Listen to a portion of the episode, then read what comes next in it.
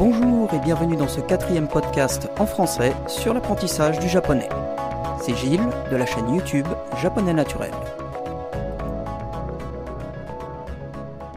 Dans le précédent podcast, on a parlé des effets de l'immersion sur la prononciation du japonais. À partir du moment où on commence à bien entendre toutes les sonorités du japonais, la tentation est grande de vouloir disséquer chaque phrase pour essayer de comprendre le rôle de chaque mot. Cette réaction est naturelle, mais c'est encore trop tôt. Et surtout, ça amènerait beaucoup plus de questions que de réponses parce qu'à ce moment-là, on n'a pas encore assez de bagages pour comprendre tout ça. Pour prendre ton mal en patience, je vais te parler aujourd'hui du concept de la boîte noire. Qu'est-ce que c'est que ce concept? Quel est le rapport avec le japonais Et pourquoi c'est important de le comprendre et de l'appliquer pour progresser? Voilà les questions auxquelles je vais tenter de répondre dans ce podcast. Pour bien comprendre le concept de la boîte noire, imagine un distributeur de boissons.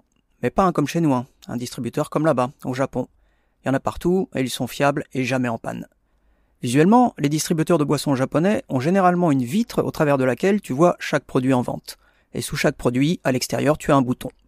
Tout ce que tu as à faire pour utiliser un distributeur de boissons, c'est insérer de l'argent et appuyer sur le bouton correspondant à la boisson que tu veux acheter. Et hop, le miracle se produit et tu peux récupérer ta boisson dans la trappe en bas de la machine. Enfin, encore une fois, c'est au Japon ça. Hein. En France, tu sais comment ça se passe. Ta boisson reste bloquée en cours de route et t'es tellement vénère qu'il ne te reste que le coup de pied libérateur à ta disposition. Coup de pied libérateur qui défoule, peut-être, mais sans pour autant faire tomber ta boisson. Mais bon, revenons plutôt à notre distributeur de boissons japonais bien fiable. Techniquement, c'est un appareil très complexe. Mais pour le consommateur, c'est comme si c'était juste une grosse boîte noire dans laquelle tu insères simplement de l'argent, tu appuies sur un bouton et tu récupères ta boisson. Point. Et à chaque fois que tu l'utiliseras comme ça, il se produira l'effet escompté. Est-ce qu'on a vraiment besoin de savoir ce qu'il y a à l'intérieur de cette grosse boîte noire pour l'utiliser? A priori non. On sait ce qu'on rentre dedans, et on sait ce qui en sortira si on a bien rentré ce qu'il fallait. Le concept de la boîte noire, c'est ça. Mais quel est le rapport avec le japonais? Mais en fait, au début, il faudrait considérer le japonais un peu comme un distributeur de boissons, ou plutôt d'expressions japonaises. Ces expressions japonaises, on les aurait mémorisées avec l'effet qu'elles produisent dans un contexte donné. Quand le besoin se fait sentir, autrement dit quand on se retrouve dans le bon contexte, on appuie sur le bouton de l'expression qui va bien et on la récupère à la sortie de notre bouche. Et si ça te paraît un peu simplet comme système, rappelle-toi que c'est comme ça qu'on a appris à parler. Le bébé, il a très bien compris que quand il prononçait certains mots dans un certain contexte, ça déclenchait un résultat qui l'intéressait. Peu importe que ce soit des noms, des adjectifs ou des verbes. Mais nous autres, adultes, on pense qu'il faut absolument connaître le rôle de chaque mot dans chaque phrase qui sort de notre bouche. En fait, on met simplement le chariot avant les bœufs. Observez, écouter, comprendre, reproduire pour produire. Voilà le bon ordre. Alors que nous, dès le début, on veut produire. Comme si le fait de connaître dès le départ le rôle de chaque mot dans une phrase nous permettait immédiatement de faire nos propres phrases et de parler japonais. Malheureusement, c'est pas comme ça que ça marche. Étudier comment fonctionne une langue, ça prend un certain temps. Mémoriser des expressions dont on connaît les effets, c'est beaucoup plus rapide, et ça permet aussi, petit à petit, et naturellement, de comprendre comment fonctionne la langue. Les expressions dont je parle, j'appelle ça des phrases-outils. Ce sont des expressions utiles dont l'effet est connu et qui nous aident dans notre apprentissage, comme un outil.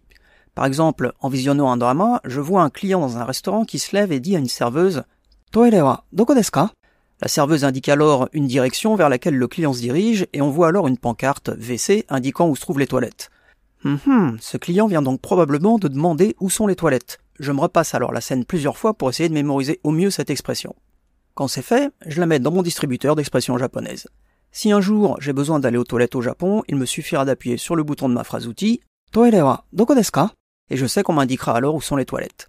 Dans cet exemple précis, qu'est-ce que ça m'aurait apporté de plus de savoir dès le départ que toilet c'est les toilettes, que wa c'est une particule, ou encore que doko est un pronom interrogatif de lieu? Franchement, rien. À la base, notre cerveau est câblé de toute façon pour décrypter le langage, mais la vitesse à laquelle il le fait dépendra de tous les indices compréhensibles qu'on lui fournira. Entre la scène dans le restaurant évoquée plus haut et l'analyse grammaticale de chaque mot de la phrase entendue dans cette scène, tu vas vite comprendre ce qui est le plus efficace. J'en profite pour te signaler que la méthode que je décris là, c'est pas la même chose que d'acheter un guide touristique rempli d'expressions japonaises plus ou moins utiles. Même si effectivement le touriste n'est pas intéressé par le rôle des mots dans une phrase japonaise, il ne cherche pas non plus à apprendre la langue. Ce qu'il veut lui, c'est rendre son séjour plus facile et agréable. Quand il rencontrera un problème, il ouvrira son guide à la page 57 et montrera l'expression qui l'intéresse à la personne native ou cherchera à la prononcer avec plus ou moins de succès. Mais quand il rentrera au pays, il oubliera tout ça. Alors que nous, ce qu'on veut, c'est mémoriser les choses pour s'appuyer dessus et progresser en japonais. Et au fur et à mesure que notre distributeur d'expression japonaise se remplira, on en arrivera naturellement à deviner le sens et le rôle des mots. À ce moment-là, en apprendre plus sur la grammaire du japonais aura un réel intérêt. Mais on ne se posera plus exactement les mêmes questions. On aura plutôt tendance à se dire Ah, voilà pourquoi j'entendais ça tout le temps, ou encore euh, Le verbe est donc à la fin, c'est bien l'impression que j'avais. Et se voir confirmer une chose qu'on a déjà expérimentée dans la pratique, c'est pas du tout pareil que lire des explications sur cette même chose qu'on n'a jamais expérimentée. Au début de l'apprentissage d'une langue, c'est un peu une course contre la montre. La motivation est à son maximum, mais elle finira par faiblir. C'est pareil pour tout le monde. Pas possible d'y échapper. C'est pour ça que dès le départ, il vaut mieux rechercher les 20% d'efforts qui nous donneront les 80% de résultats. Parce que de ces résultats dépendront notre volonté de continuer ou pas notre apprentissage du japonais. Et au début, visionner du contenu qui nous plaît en essayant de capter des expressions dont on comprend les effets et qui en plus nous paraissent utiles, c'est quand même plus passionnant que d'apprendre de façon abstraite le rôle des mots dans une phrase. Surtout que le moment venu, tout ce que tu auras à faire, c'est d'appuyer sur le bon bouton de ton distributeur pour qu'il te sorte l'expression japonaise qui va bien. Euh, pas le distributeur français, hein, le japonais, celui qui tombe jamais en panne. Si tu souhaites que je fasse d'autres podcasts en français sur le japonais, n'hésite pas à me le dire en commentaire. Et si tu veux supporter la chaîne et m'aider à la faire connaître, ce serait hyper sympa de t'abonner, de partager et de lâcher un petit pouce vers le haut.